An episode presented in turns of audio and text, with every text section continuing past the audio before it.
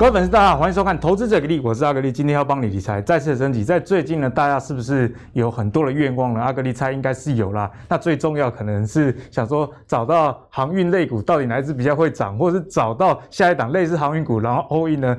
当当当然，这个愿望大家应该都有。不过，我想最重要还是下礼拜七月十二到底能不能解封？因为大家实在都闷坏了，包含我自己跟我太太也快闷坏了。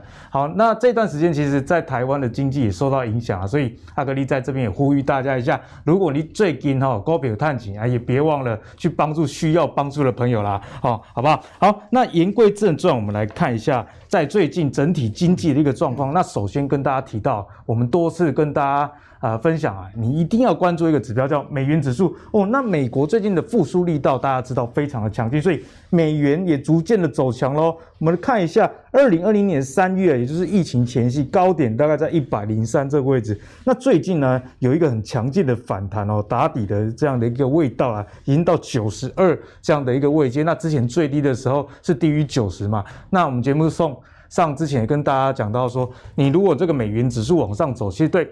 呃，新兴国家的这个经济，呃，可能是会有一点影响啦，因为资金就往美国去走，所以股市难免会有一些波动啊。那我们来看一下这次美国的复苏跟过去有什么不一样？阿格力先跟大家讲一个结论，真的是很不一样，查到最后。为什么？我们来看一下几个指标啊。第一个有一个叫做自愿离职率的，就是说。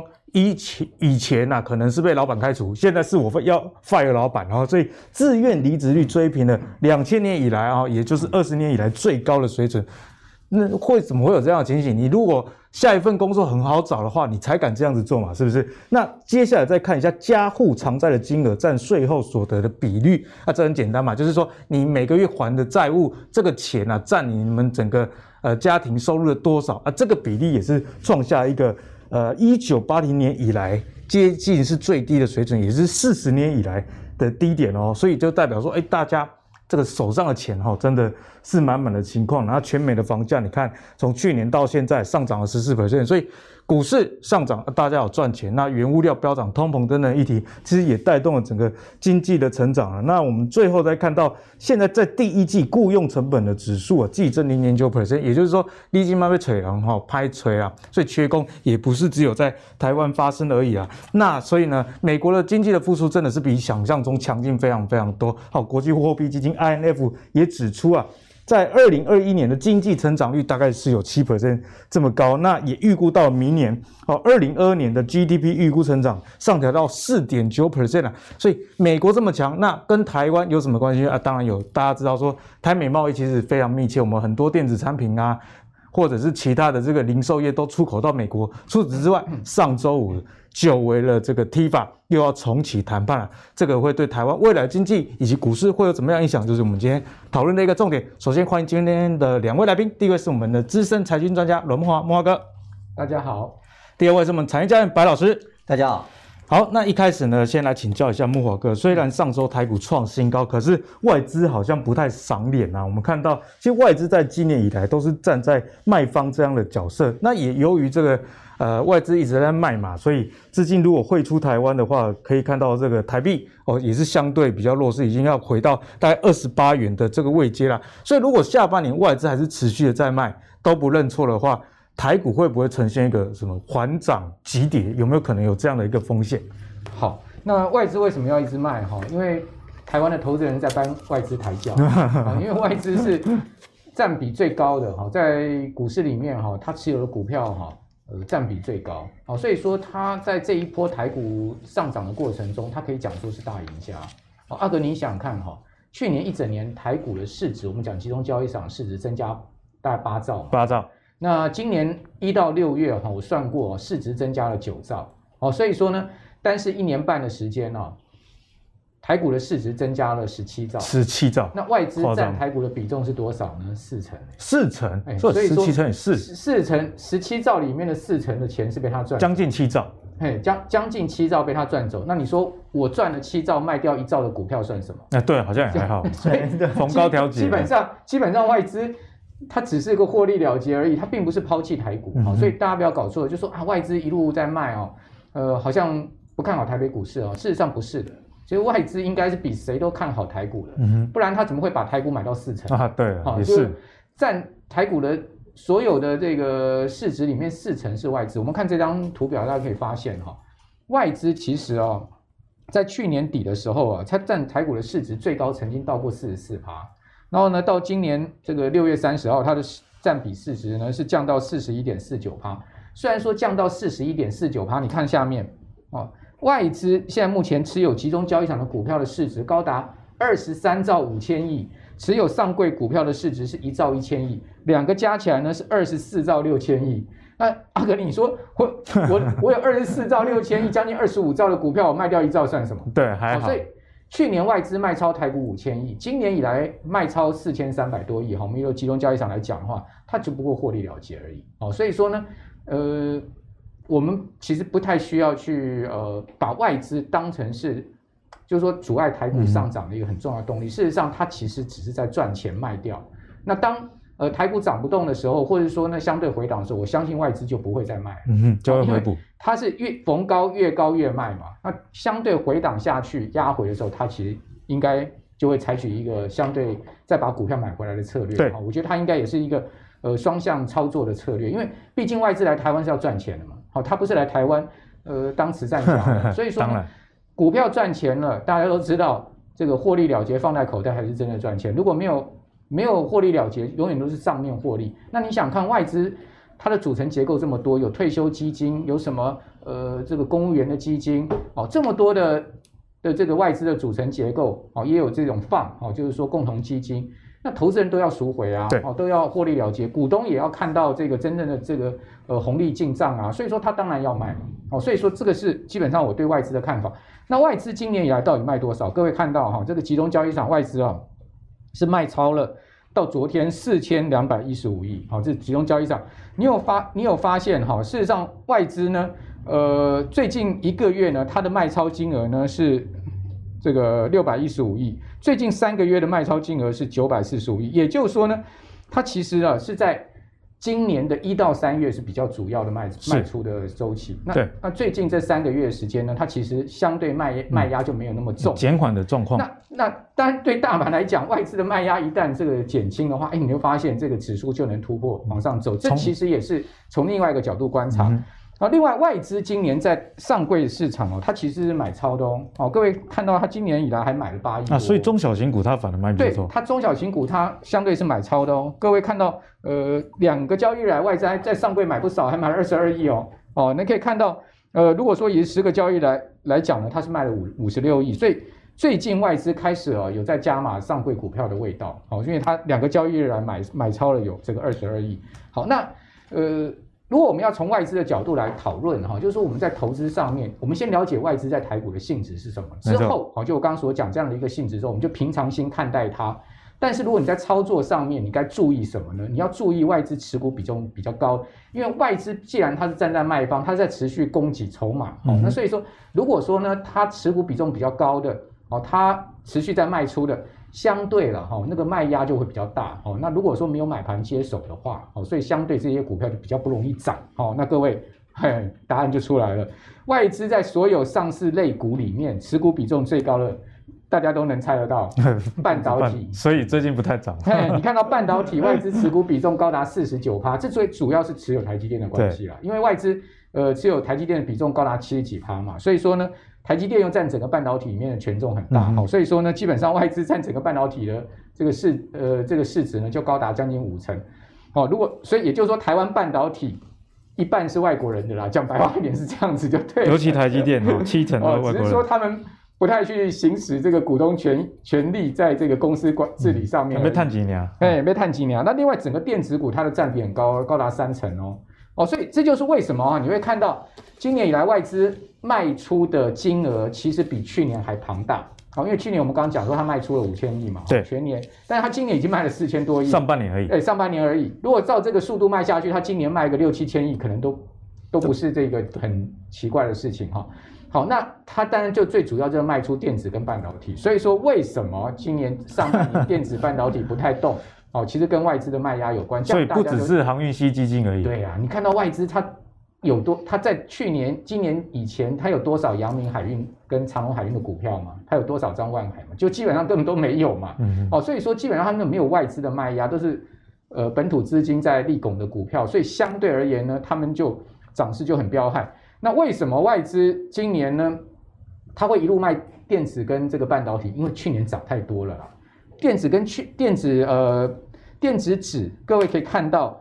去年以来是怎么涨的？好，这个是电子纸哈，各位看到去年以来是这样的喷的了，哦，这样的喷涨有没有很跟今年的航运很像？对，其实蛮像的。对，它既然是今这样子一个喷涨的情况下，那当然外资会站在逢高调节的这个方向，所以我可以我也可以跟各位讲啊，航运钢铁今年涨完之后，到明年哦，一样的状况。嘿，我跟各位讲，恐怕它又会跟这个电子今年半导体有同样的状况，所以说呢，这个节奏就会轮替，好，因为。明年大家可以预期到说呢，这个航运钢铁它会出现类似像今年半导体电子的状况下，诶，那到第三季、第四季资金就会慢慢转哦。对，所以这个就是我们现在目前看到的一个投资节奏。嗯，所以莫豪哥也跟大家分享了，其实外资的这个持股比重以及它为什么卖股票，因此呢，大家不用过于的去担心了。不过莫豪哥也跟大家提醒了，如果手上啊，你有一些外资持股比例比较高的，而且它是属于去年涨很多的这种电子股啊，或者是半导体类股，在目前外资如果还是持续卖的状况下，股价确实会有一点压力啦。那个例子也观察到我，我我手上的自选股有一些哎比较小型的，哎外资居然在买，也符合刚刚木豪哥啊提到的，它上柜其实买蛮多的哦。所以你如果去看一些比较中小型的，那外资有买超的，或许这是下一波可能有机会上涨的一个重点。提供给大家做一个思考。好，那刚刚木豪哥跟大家提到，其实电子股为什么每丁每当有一个原因就是去年 K 型追嘛，而外资站在卖方。那还有一个原因就是说航运的成交比重现在实在太高了。那不过呢，在这个礼拜我们看到电子似乎是有回春这样的一个情况哦。这个是礼拜一的一个成交比重。我们先看到这个航运，航运占了百分之三十四，其实也还是蛮高。不过特别提到的是说，像这个电子啊，或者是半导体。电子有占成交比重四十一 percent，那半导体二十四 percent，合计加起来大概有大概六十六 percent 这样的一个水准，所以资金似乎真的回到电子来了吗？因为我们最近几天阿格力也自己也发现了、啊，其实很多电子股的营收啊都创下历史新高哦，像我自己有在关注这个迅德哦，半导体的设备厂哦，六月的营收年增率八成多，那当然也不只是迅德，很多电子类股的这个营收表现都很好，所以会不会？电子就此呢开始转强，还是说还是一样像烟火？呃，为什么这阵子大家那么喜欢玩航运？有一个原因就是啊，电子 K 几刚啊，你去追，然后就马上短套套到了。所以关于这个问题呢，就要请教我们对产业很有了解的白玉红白老师。大家好，我们来看到这张图啊，它是标题有资金三分天下，现在资金就在这三份，就是钢铁、电子跟航运了。那尤其是。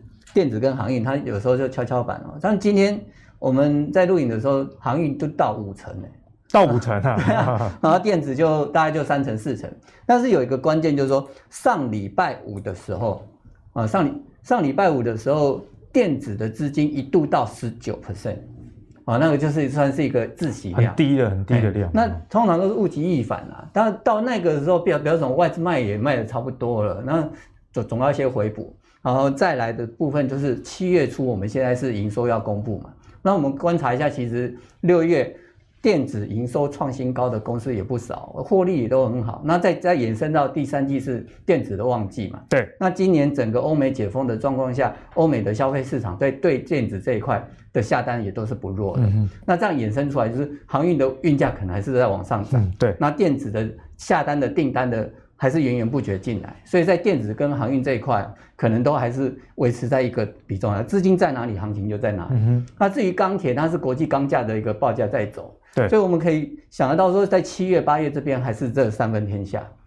只是在这个过程当中呢，我们想到说，哦、呃，我们来看一下，这是电子的一个周 K 图哦。去年当然是刚刚如慕驊哥所讲的是整个大涨上来，那这边变成在一个。横正的一个状况，整理好久了，整理了。那整理完之后是盘头还是做腰再来一波？这个还是跟着跟着营收在走。如果说今年的电子的营收还是继续就往上来走，嗯，那就变成说哪个族群它会带动整个电子来往上来走？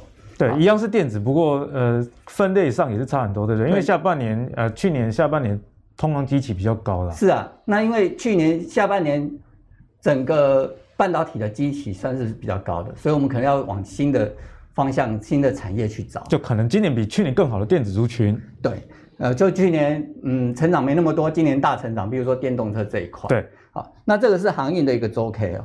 啊，这种很陡峭的一个攻击方法，我们过去三四十年很少看到这样子的走法。这是周 K 哦，那周 K 这样子的标法的时候，那日 K 就是前面完全没有心跳啊，对，突然活过来，完全都没有一个盘整哦。你看是周 K 红棒一根一根接着一根走，都没有黑棒，就是周都没有回档，只回档一天，没有回档一周的 啊。那这种的涨法还能够持续多久？还是它会？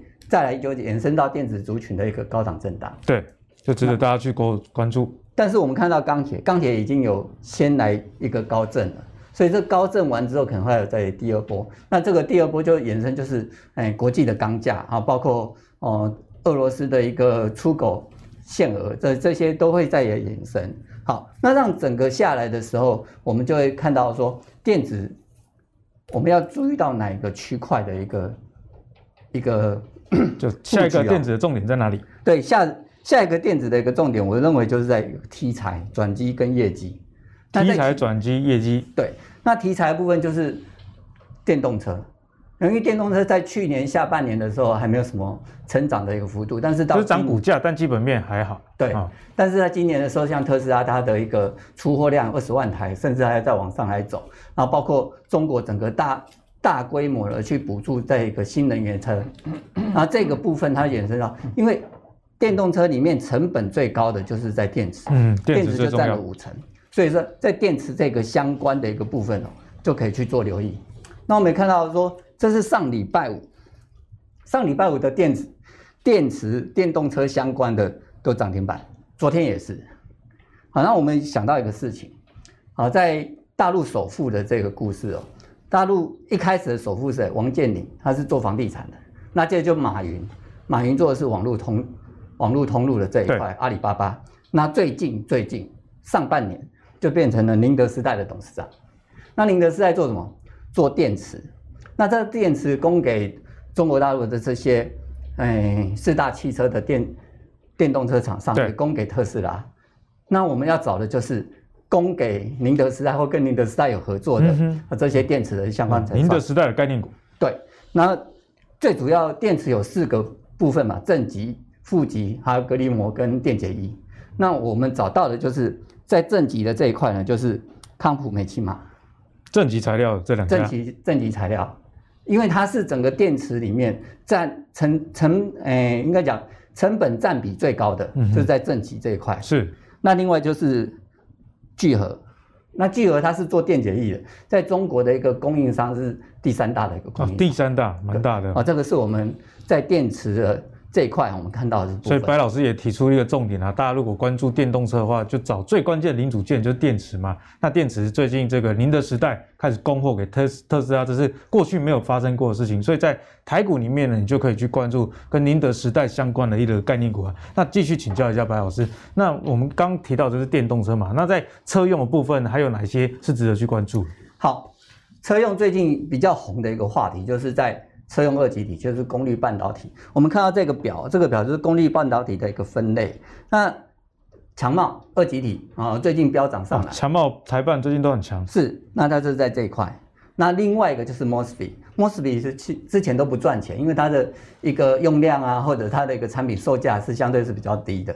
可是最近这两个族群都开始往上来涨。那在车用与车用二极体跟 MOSFET 的这边呢，MOSFET 就这四档。哦，这四档呢，它有个题材就是转亏为盈。嗯，哦，之之前很不好啊，现在可能很好啊。包括之前慕驊哥有介绍台办，那台办的部分在这边哦，其实它的一个营收还有包括它的一个获利状况，从上半年第二季开始哦，就开始逐季的往上海走。是，这个都是因为电动车开始慢慢从无到有啊，从有到变成普及，他们就会因此来受带来一个庞大需求。对，那我找到一档股票就是在大中。大中它是属于在 MOSFET 的部分、嗯、，MOSFET 对，可是它的一个线型整理，包括它的营收，其实累积起来它是往正向在走的。另外呢，最近的资金开始溢注进来。哦，现在的股价其实也不算在一个高点哦，离前一波高点还有一段距离。而且均线纠结有个红棒啊，所以它会属于慢慢推的一个方式啊，不会飙涨，但是会慢慢涨，这个也蛮好的。对，也提供给大家做一个思考了。大宗这个均线还没有在很高的一个位阶，如果是比较保守的投资人，又怕说电子你最高会是一日行情的话，或许白老师提供给大家先产业，然后你再看技术的这个方向呢，是值得大家去做追踪了。好，那接下来继续请教慕驊哥关于电子股了。慕驊哥，电子股有哪些类股其实是我们值得去关注的？好。呃，市场电子股哦，永远是台股的主流啦。只是今年上半年这个主角暂时休息一下，所以大家不要忘掉了，台湾还是以科技啊这个产业作为股市的主轴。对，产业面确实如此。比如说，你说外资进来看台股啊，它中长期如果说很 long term 哈，看五年、八年、十年，它是看航运、钢铁还是看电子？当然看电子。是看半导体还是看航运？好，那不是说航运、钢铁不好，你阿格力应该很清楚，我们大概。半上呃，去年下半年我们就开始讲钢铁航运。慕驊哥那时候算讲最早的。这钢铁航运电商，我们已经是讲了这个整整快一年的时间了，所以我觉得现在再继续讲钢铁航运就没什么意思了哈，因为不需要去跟跟着那些 落后的人的脚步，我们是领先者，领先市场。好，那既然是这样子，我们就要放更长远的这个眼光，因为我们要是看的是明年后年，我们要看今年下半年到明年后年。我们不是只看在今年上半年跟去年那个回顾过去，股市回顾过去没有意义，我们要去看往前看。嗯、对，但是回顾过去是让你找到往前看的力量了。好，所以说这个就是呃思维点的不同。好，那为什么我讲说电子是这个台股的永远主流呢？就是因为你如果从这个大资金的人来看的话，台湾长期最有竞争力跟成长的还是这个还是电子嘛，哦，还是半导体。好，航航运当然也有也有这个竞争力。但但是你说这个台湾的长隆啊、阳明再怎么大，它也排不到全世界前三大行上。嗯，对。好，所以说台湾这个半导体能排到全世界最大的就台积电啊，这些呃晶圆代工的公司。所以各位可以看到，哦，这个这个电子纸哦，它其实从二零一九年开始喷发的，当时才三百多点，一路喷上来哈。然后它占台股的权重哈，事实上从二零一三年以来，大概都是在六成七成。哦，那最少也五成，嗯，结果呢，今年居然出现一个非常诡异的现象，单日啊，整个电子占大盘的成交比啊，曾经掉到过三成以下，三成以下。哦，这个刚才白老师有提到这个事情，上礼拜这个事情，这个这种状况让我看到的是什么呢？就是物极必反。好，那么因为它毕竟这个自息量已经出现，嗯、就代表说呢，后面它其实就是有一个转机了，因为大家都不要看它了，都去追航运钢铁了。那你想看现在目前去追钢铁航运的人是落后还是领先嘛？当然是落后。那对，那所以我们作为领先者，我们就要看下一步了。我们不是在看现在目前。当然，我要强调钢铁航运还是很好，还没有转坏，还没有转坏，还是很好啊，绝对值得大家继续关注哦。只是说，如果说我们要再看远一点是这样，那各位可以看到电子呃，它它主要的全值股，各位可以注意这十家公司了。哦，那包括台积电、联发科、鸿海、中华电、台达电、联电、日月光、大力光、广达跟联咏。好。那这中间呢，可能很多人不喜欢像什么中华电啊，哈这些，你把它剔除掉没关系，你还是要去看一下这整个影响到电子最主要的权重股是什么。好，那各位可以看到这个电子指啊，从一九九五年的六十六点啊，到今年的最高点八百六十四点，它花了二十几年的时间啊，它涨幅呢就是十几倍。结果呢，航运、长隆、阳明跟这个万海啊。去年一整年，去年的六月到今年的六月，阳明涨二十五倍，倍。长荣涨十八倍，好，万海呢也涨了十多倍，所以基本上呢，他们一年就把这个电子啊，这个二十几年的涨幅全部全部给给吃完了，所以呢，你就知道说，船产的特性是什么？好，所以我们就回过头来讲，船产的特性，像航运啊这种特性啊，它就是十年不开张，开张吃十年，像塑化也是一样，这样很很明显的特性。对，所以说当你要去做这些股票的时候，你就要知道说，你做的是它是一个景气循环，那电子做的是一个长期成长，所以这是两个不同的思维跟轴线，很重要这一点对观念。所以说呢，呃，我认为电子呢真的开始下半年会动了。为什么？你可以看到最近它其实已经是这个值幅待变的一个情况，你会看到下面开始慢慢在放量，好，它的占比也开始在出来，好，占大盘的成交比重，只要从四成升回五成，升回六成。电子的主流地位又会回来哈。但电子的主流地位回来，大家不要误会，不是代表钢铁航运会下。嗯，其实基本上有可能是多头马车的双引擎啊。好，那呃，看好的族群有哪一些啊？我跟刚刚白老师的这个看法完全一样哈，就是明年我认为。成长在整个电子里面最值得看的就是电动车这一块，嗯、车用对，但是电动车这一块，车用这一块呢，它的它的领域很多，族群很多，所以呢，我们就可以看到它横跨是整个半导体电子，包括车用也有车用的记忆体啊，有，好像旺宏、华邦他们就现在目前记忆在车用记忆车用很多晶片啊，对不对？然后车用还有面板啊，然后车用还有这个二极体 MOSFET 啊这一个区块，那你会发现。这个区块就是最近 这个这个最先动的电子，最强势的啊，最强势。刚刚讲到什么台半啊、强茂啦，哈哦，那谈到宁德时代，强茂也切入到宁德时代的供应链上面，哈、嗯。所以说，为什么这些开始在动？因为他们的营收成长很明显，哦、嗯，营收都在创新高。另外，他们的净利率、毛利率、盈利率都在往上升。对，好像富鼎啊，哈，这一些你会看到。我们一直在提到的，就是说这种概念了，哈，这个个股是个关个股了，哈，我们没有在做任何个股推荐，哈，我们也没有说大家要去关注我们提到任何个股，而是我们觉得最重要的还是你要去看整个产业族群大方向是最重要。没错，所以我罗列出来这一些，我认为是新年下半年乃至于到明年，我认为是我们可以关注的这个在整个半导体电子成长的族群，包括什么呢？包括记忆体跟记忆体模组，你看到微刚。单月字节出来就赚两万两块多的 EPS，跟旺海差不多了。对啊，还有快闪记忆体啊，你看到 NOR Flash 的价格在涨，NAND Flash 的价格也止跌回稳，再往上升了。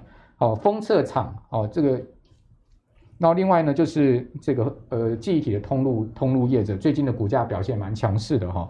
还有车用车用电子、二极体、车用晶片、连接器哦，这里面不乏很多很好的公司，甚至。你如果仔细去看，他们有这个毛呃净利率到三成的哦，三成夸张。大家都知道说，一般一般这个电子业来讲哈，这个净利率十趴十趴以上已经算 OK 了，两成以上已经算哦 very good，三成的净利率也快直逼台积电四成的净利率了，这叫 excellent，哎，那就是 excellent。所以大家记得十趴、二十趴、三十趴，这是一个很大的级数的跳升。哪一家？这个电子它可以到三成的净利率哈，那那你就可以特别注意它，再加上它的营收又有增加的，就代表它 EPS 一定会出来。双引擎。好，所以说在这个族群，我居然有看到净利率到三成的哦。就看没？对，然后另外 IC 设计，呃，这个也是今年下半年我到明年，我觉得还是会旺的，好像电源管理哦，这个驱动 IC 还有 IP 的部分，好，那半导体设备的部分不用讲嘛，十年大周期，然后 PCB 的部分，IC 载板。哦，晶圆代工，好，然后呢，光学镜头，你发现，哎，最近玉晶光、大力光的股价也不太跌啦，先进光、亚光股价也开始慢慢在上啊，就动起来。哦，那你会发现，哎，他们的 EPS 也出来了，先进光也转亏为盈了，哦，亚光第一季也赚一块多了，然后呢？而大力光也放出来消息说呢，七月接单会比六月好。你看大力光什么时候放正面消息？过去一过去一两年来，大力光都是负面消息。而且他们是很保守的公司。现在开始有放正面消息，你就知道，哎，这个股东心态有点不太一样了哈。然后玉晶光也是一样，你看它股价已经开始呈现一个呃这个明显明显的这个底部有出来的一个情况。你发现，哎，光学镜头似乎有也有这个族群这个味道，对，也有动静。所以我觉得整个电子它有一些啊这个次族群啊。呃，前景好的哈，它已经一步步、一步步在崭露头角了。所以我觉得大家，你只要细心观察，耐心的去守株待兔。我相信我们的观众朋友、投资朋友一定可以掌握到一些基期比较低。哦，那后面有这个获利丰厚的投资标的。对，在电子股的方面，其实木华哥跟白老师不约而同都提到车用这个概念。那我觉得这个概念是非常有逻辑的。毕竟，哎，你投资就要找过去没有啊，现在有，或者是过去用很少，现在用很多。那这个当然，你只要产业选对，我常常跟大家讲嘛，方向比努力重要。你选对的方向，其实赚多跟赚少而已啦，哈，好不好？好，那讲完电子之后，还是要关心一个很重要议题，就是我们节目一开始有跟大家提到这个。魁伟五年呐、啊，哦，台美 Tifa 的这个谈判又要重启哦。那双方目前有一些共识重点啊，分别有五点。那阿格里直接跟大家讲几个重点，例如说，在第二点啊，双方已经表达了说，呃，朝向深化提升关系上做努力了。然后第四点，这很重要，帮大家圈起来，就是。重要供应链的安全以及韧性啊，所以这跟股市里面就很有关系了嘛？那之前的拜登这个基础建设一点二兆通过，接着又呃出现这个 TIFA 的谈判，那这个钢铁相关的这个需求，会不会带动台股一波的上涨呢？我们先请慕驊哥来帮我们解析这一点，我们到底该怎么看待？好，你看美国现在目前哦，整个经济复苏的力量非常的强，哦，所以现在大家都关注什么？关注怎么去赚美国人的钱，对，因为毕竟美国是台湾重要的出口市场。当然你说啊，最近这十年来哈，台湾的最主要出口市场已经转移到东协加中国大陆、香港哦这个区块，亚洲这个区块没有错。但毕竟美国还是台湾很重要的这个出口的另外一个部分。好，所以说呢，美国的消费实力在提升，好，他们的消费意愿在往上升，这件事情呢，就关系到哪一些能做到美国生意的台厂。好，那所以我就。建议大家呢，连同刚刚这个阿格力所讲的是 T 法，那 T 法它当然因为先前已经停开很久了哈，那复开呢就代表什么？台美双边的这个呃经济交流有现在目前开始在逐步启动的的现象。那逐步启动，当然这个所谓的 T 法呢，就是要大家去谈一个为最终的一个所谓自由贸易协定嘛。哦，那因为美国人不会用这个自由贸易协定来跟台湾来称呼啦，所以就用一个所谓的 BTA 啦，好，类似这样子的一个意义。那当然，最终的就是所谓的双边降税。好，那这个最终如果能达到这个目的，双边降税的话，其实你知道吗？对电子业是没差哦，对半导体没差哦。为什么对半导体跟电子没差？哎，对啊，因为他们的税已经几乎是零了啦。好，他们没有差了，他们早就已经是在国际的这种所谓的进出口关税的关这个呃协定下，全世界几乎都是零了啦。嗯。所以说对他们没差。我跟各位报告，TIFA 其实如果真的最终谈到降税的话，哈。对什么产业最差？就传传统产业。嗯，传统产业，你说那种将来出口到美国，什么钢铁、纺织、鞋子，哇，那个什么 Home Depot、沃尔玛，然后那个 Target 这些美国大卖大卖场要买的台湾的这些货，我跟各我各位讲，他们一关税如果大幅下降的话，他们赚翻了。嗯，所以你，但这个很长远哦，你不用现在看说，哎，是马上掉下去买 买这个相关的这种去查一查，买一些相关股票，你可能会失望。为什么？因为他们现在还还。还没有影子，还没有一撇说还在向心而已，要要降税嘛，还早嘛，只是这个是一个想象空间嘛。好，那除除开这个想象空间，我们如果实际现在目前要要朝向投资的范围的话，我会建议大家，你去看一下美国最近哪一些哦股票在涨，Nike 有没有在涨？Nike 大涨，创历史新高，Nike 业绩大好，所以你要不要去注意一些鞋子的概念股？好，一些呃服饰的服饰的概念股，因为解封了，大家想买什么？就无外乎就穿碎碎啊，对不对？然后化妆啊，出去给人家看啊，口罩拿对不对？约会啊，干嘛的？这些花钱的活动嘛，outdoor 嘛，所以各位注意 outdoor 概念股，好，就户外的，户外对户外的，哈，这个鞋子的、衣服的，我觉得这些呢是撇开 T 法这么长远大议题之外，我们可以现在目前关注、嗯、比较短期、比较快的中期、短期可以关注的。好，那接下来请教白老师，关于 T 法，我们该怎么样去看待？好，刚刚木华哥有讲，这是很长远的问题啊。我们来看一下，就是韩美的自由贸易协定，因为我们不是用贸易协自由贸易协定这个字眼，我们是用 T 法，但其实它的内容精神是一样的。好，那韩美自由贸易协定，它从开始谈的是是二零零六年，那这中间就是来来回回的一些谈判嘛，多边主义都是这样。那最后开始落实要实现的时候是在。二零一二年的三月，那也差这六年。哎，那如果现在我们就想要说啊，嗯、那个纺织啊这些都会好的，就买就等六年。对，那这中间万一有个万一的话，会再延长哦。所以说，我们这个是个话题，我们可以持持续去关注，嗯、持续追踪。那受惠的产业的话，应该都会是在船产这边。那短期的话，可能有一些想象空间，借题发挥的，那可能在钢铁业的部分，因为它的这那个美国的基建，它是会。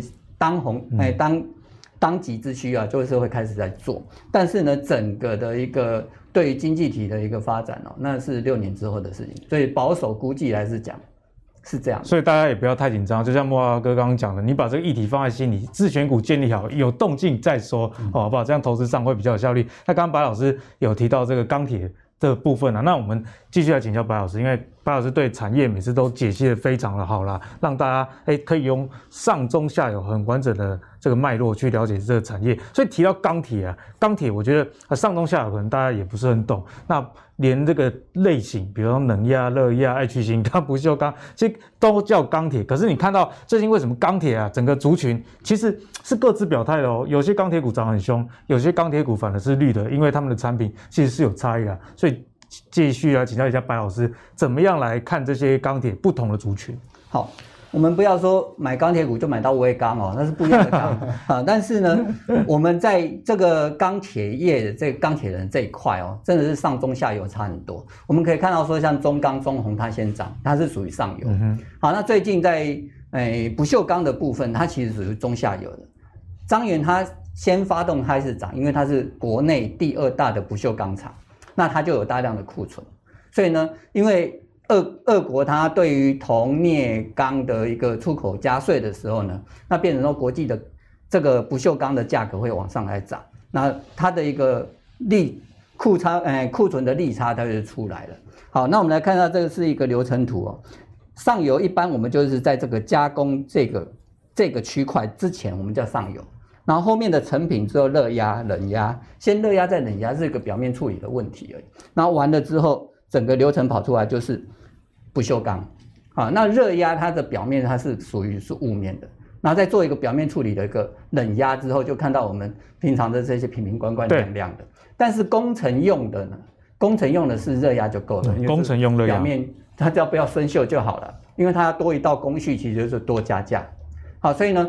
我们在找不锈钢这个产业的时候，我们要找就是热压比较多的，嗯，热压比较多的，而且库存比较多的，库存也很多。我们就看到说，张元先涨，然后建仓、运仓就开始往上涨。哦，原来是这个逻辑，是这样的。那因为是，哎，美国基建的话，用到的不锈钢，它是用在工程用的，它不需要用它冷压，不用买那些阿鲁米的东西，不需要。好，所以。这样子的一个流程图的时候，我们就会想到说，那谁比较先受惠？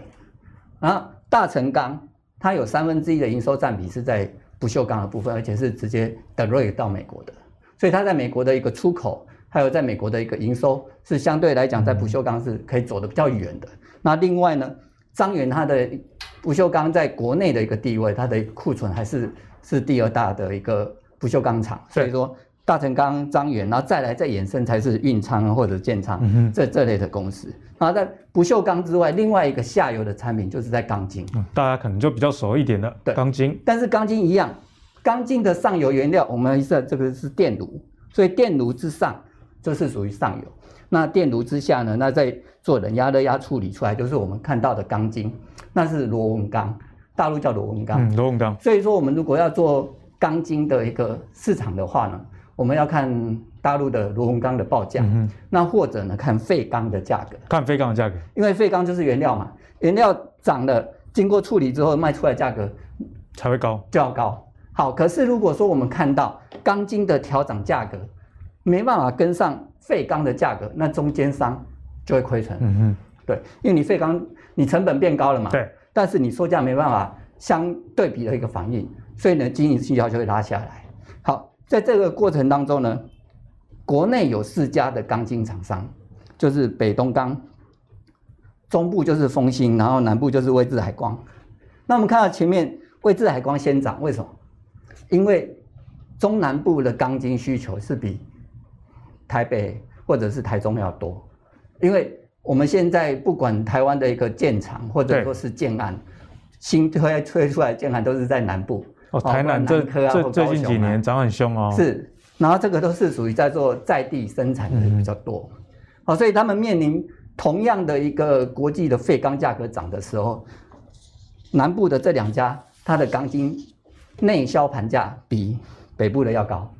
好，所以在这一块的时候，如果说我们以对下游的钢筋公司来选的话，先选南南部的这两家，先重南轻北就对了。对，重南轻北，可是。再来的时候会变成什么？北部的也会开始往上涨，嗯、所以我们看到昨天东钢就往上来。东钢最近也涨停哦，也开始动起来了。是，它它其实它的整个涨幅是相对落后的。对，好，所以说在中下游的部分，如果说以钢铁业来讲的话，我们会看到就是钢筋跟不锈钢。对，所以如果大家对钢铁很有兴趣的话，白老师特别跟大家讲啊，这个不锈钢你可以去关注。那阿格力也要特别提醒啊，如果你对美国基建这个题材或者美国需求很有兴趣的话，也记得啦，看一下。你买的公司的外销的比重是多少？因为很多钢铁公司啊，其实都是内销为主，它外销可能占它的整个营收比重不到一成。可是你用一个想象空间去买到，那很怕会最后会跟你事与愿违了哈，好不好？好，那接着我们继续来请教木华哥，因为木华哥在我们的节目真的是很早很早以前就跟我们讲要买美国铝业啦，或者是重钢制的，大家去注意啊。那时候大家那么相信啊，那那像现在大家看到才相信，可是又觉得有点美糊，我们该怎么样去做？好，呃，我我记得我去年第四、第三季、第四季的时候就。就在不同的节目上讲到美国钢铁这张股票，对，啊，就是卡内基所创办的这个美国钢铁，这百年的企业。当时各位知道，美国钢铁的股价才七块钱美金，七块美金。那今年涨超过，涨到超过三十块，三十块。为什么？因为美国的钢价今年以来哦，调升超过十五次，就钢厂卖给这个吓死十五次，钢厂卖出去的钢价调升超过十五次，美国这些呃买。需要钢铁的人都受不了，都跟美国政府反映，拜托你这个那个川普时期的那个钢铝关税啊，拜托给我取消啊！透过国会议员去游说啊，希望取消，但美国商务部不同意嘛，因为呃他们还是要保保护美国的本土钢铁，本土产业，因为毕竟亚洲钢价跟美国钢价你知道差多少吗？如果这个关税一取消的话，我跟各位讲。我认为所有钢铁股会全部涨停板，太夸张。为什么？利差赚到翻掉。以以现在目前中钢的盘价来看，哈，热压钢啊，每吨啊，大概还不到一千美金啊。每吨不到一千美。美国现在的热压钢已经涨到超过一千五百块美金。一千五百块。对啊，那你想看，扣掉运费，扣掉这个呃一些外销成本，一样很好赚。对对到到美国去。一吨至少再多赚个三百块美金，哇，那对中钢来讲可以做多少 EPS 啊？不得了，对不得了。但问题是你没办法，因为它多加了一个二十趴关税啊，哦，钢铝关税一个二十趴，一个二十五趴，所以说呢，一加关税关税之后呢，再加运费，再加这些呃出口的成本，就没什么太没什么赚头了。嗯。再加上现在目前整个亚洲的钢价这么好，哦，所以他们其实基本上就不需要跑美国，再再加上。你也知道现在现在船很难订，塞港塞港，运费又高了，好，所以说呢就变成这个问题，好，所以我们回过头来看钢铁到底能不能复制航运股的这种涨势，就很多人讲说有梦最美嘛，那下半年会不会钢铁接棒？哦，这个中钢也涨上一百啊，干嘛的？我跟各位讲哈，有时候我们还是不要想太多，不要想太多，实际一点会比较好。中钢、中红、东海、威风，然后呢大成钢非常好，哦，航运三雄、散装七节非常好。但基本上他们的获利率哦不同啊，嗯，我觉得我们还是要实际面来看，还是有差异的。钢铁指今年涨多少？钢铁指今年涨幅上倍嘛，哦，航运指今年涨了快三三倍多嘛，哦，所以为什么航运可以走比钢铁这个强势这么多？你看到航运的走势，它是一路上哦，不回头。钢铁还经过中断整理，然后现在目前才涨另外一波，哦。那为什么两个走势不一样？对啊，因为他们的整个获利率啊，哦。的上升情况很大的差别，我们来用龙头来比，中钢对长荣哈，中钢 PK 长荣，中钢 PK 长荣，大家看到中钢哈，我这边有帮各位做出来一个字板哈，五月字节它的税前赚了多少？七十六亿，七十六，月增二十四趴，不错啊，增了两成，对不对？创单月新高，然后每股税前盈余是零点四八元，等于说一个月就赚了零点四八元，那前五个月哈。大家听清楚，每股税前盈余是一点七元。哎，大家都知道，中钢税前一点七，税后大概剩下一点四而已，对不对？要差三毛啊。好，那五月的营收三百零七亿，月增八趴，年增七十一趴。哦，然后呢，呃，盈利率呢，月增三四趴，盈利率多少？听清楚啊，盈利率是十八点五趴。十八点五。哦，这个叫前个月增加三点六个百分点，也是算不错，很不错啊。这哎，盈利率可以跳升三点六个百分点，是月比哎，这个很厉害。那前五个月的营收是一千七百四十四亿，年增三十八趴，然后营业净利是两百五十三亿，哦，盈利率是十四点五趴，税前盈余呢将近两百七十亿，所以每股税前是一点七元。好，这个是长隆的这个数字，所以有几个关键数字了，就今年前五月它赚一块七了，而且税前税前哦，税前，然后另外呢，它的盈利率大概是呃五月已经上升到十八趴了，然后一到五月盈利率是十四趴了，哦，这个几个关键数字大家把它记下来，哈。好，那我们来看一下长隆。长隆哦，就 PK 来了，对不对？长荣，长隆今年第一季税后净利多少？我们不要看税前了哈，我们用我们用税后去跟你 PK 税前啊。我不是说钢铁不好，我钢铁非常好，我只是讲说，哎，这有时候这个一个是那个羽量羽量那个中中量级的跟那个这个超这个超超重量级的这个拳王，超重量级还是会有一点差哦。虽然都是拳王，但观众朋友记得都很好，都是拳王，但是还是有点差，吨位还是有点差。哦，那长隆今年第一季的税后哈是五四十五点四趴的税后净利率，差太多。我们就不要讲它盈利率，盈利率它的四十八点九趴，将近五成的盈利率，好夸张哦。中钢多少？十八。中钢刚刚讲最高最高五月最高十八、嗯。那那那这个七月厂盘价不调了啊？为什么？你下游哇哇叫啊，就不调了嘛？这个回馈下游，所以大概它的盈利率。我觉得最多就停到二十趴了啦。你说要往二十趴以上再冲就很难了，嗯，很难。可是航运它现在目前运价在涨啊，它的盈利率到快 快五成了，这个 PK 台积电的盈利率，哎，台积电盈利率都还没有到五成呢，对不对？大家看台积电盈利率大概也就是四十八趴、四十七趴，好夸张，而已。好，那长隆前五个月已经赚进十二块，哦，我们刚刚讲中钢税前是一点七，哦，它已经赚进十二块，然后呢，它的营收年增率。五月的营收年增率一百四十五趴，一点四五，一点四五倍。那 PK 到这边，大家应该就没话讲，没没对对，我这为什么一家股票可以跑到两百块，一家股票停在四十块？钢铁也很好，但是钢铁毕竟有它的局限性，嗯、它还是着重在亚洲市场、台湾内需市场，而且有时候内需又有这个政策考量，对，对不对？但是航运、散装货轮。货柜货轮他们是跑全球的，它是放诸四海的，这个就不同格局，有没有？就是说，哎，我这个钢铁业你只能做这个亚洲生意，困在台湾了，也呃，台湾也够做了啦，也够赚了，也赚一块七也，很棒啊，一年可以赚到三块。只是说慕豪哥刚刚提到重量级的跟超重量的，你你你，你说你说要让中钢一年赚十块吗？那他他他如果要赚十块的话，讲实在，他一年要赚一千五百到一千六百亿，那这个钱从哪里赚？它的盈利率，它的税后净利率要提升到三十趴到四十趴，有这种条件吗？下游能接受吗？能能反映这个价格的调涨吗？都是问号。所以我觉得，呃，我们实际一点回过头来讲，钢铁业很好，但是呢，基本上它的股价跟它的就就它的这个呃整体获利是有它一定的局限性。对。那航运就是因为遇到了这种全世界疯狂的情况，天时地利人和，天时地利，所以我也不觉得这个是常态了哈。你说啊，长隆的盈那个税后净利率可以到四成多五成，这是常态吗？绝对不会是常态，明年就不会有，后年不会有，会下来。但是呢，我觉得物价哈，长期来讲，原物料或航运价格回不去也是事实啦，是也不会回到过去那么低了。所以呢，给大家做一个参考了，为什么这个？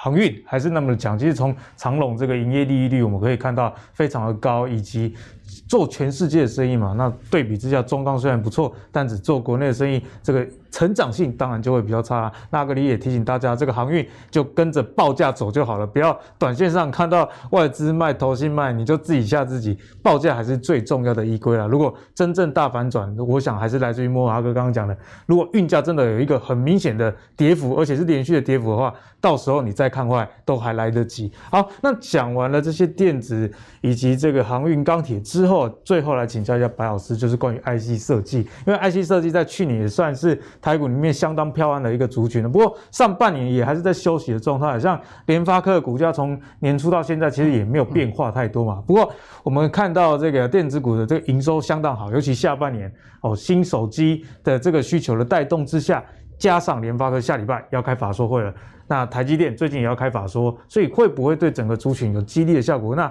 IC 设计后续我们该怎么看待？好，我认为。